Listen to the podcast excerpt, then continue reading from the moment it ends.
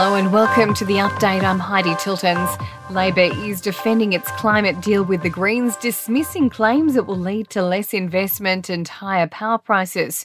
200 of Australia's biggest polluters will be forced to drastically slash their emissions or face hefty fines as part of changes to the safeguard mechanism.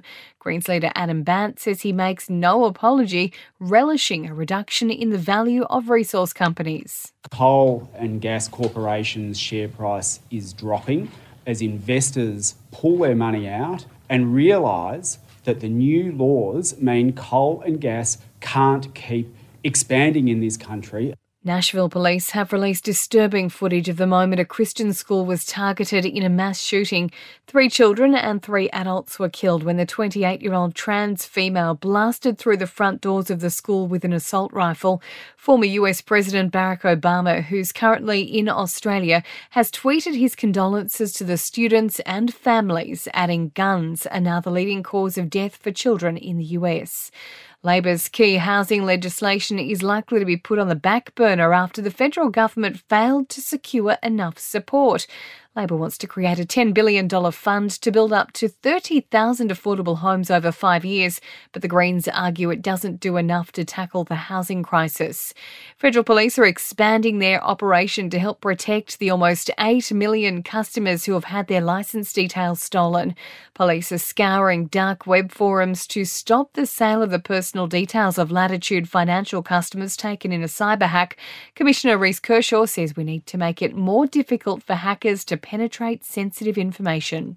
We've got to make our environments much harder for these hackers to get through, and unfortunately, they use simple methods sometimes to get in. New data shows 200 people a day are joining the National Disability Insurance Scheme.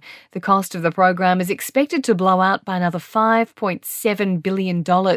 And Chris Minns has been sworn in as the new Premier of New South Wales following Labor's win at the state election. Sport and entertainment are next.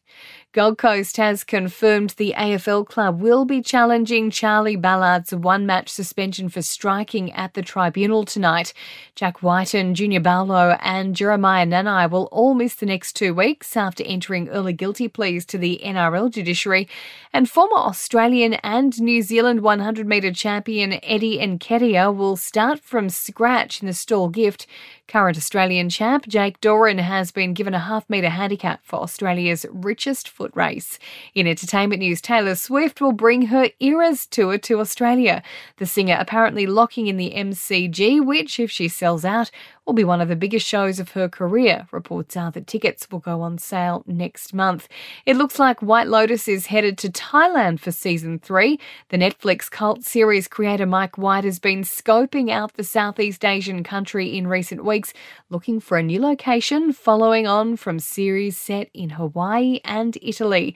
And Prince Harry is on a whirlwind visit to the UK for an appearance at London's High Court, but it appears his estranged family has no plans to meet him. Sources close to the prince say he had made contact with the monarch only to be told he was busy.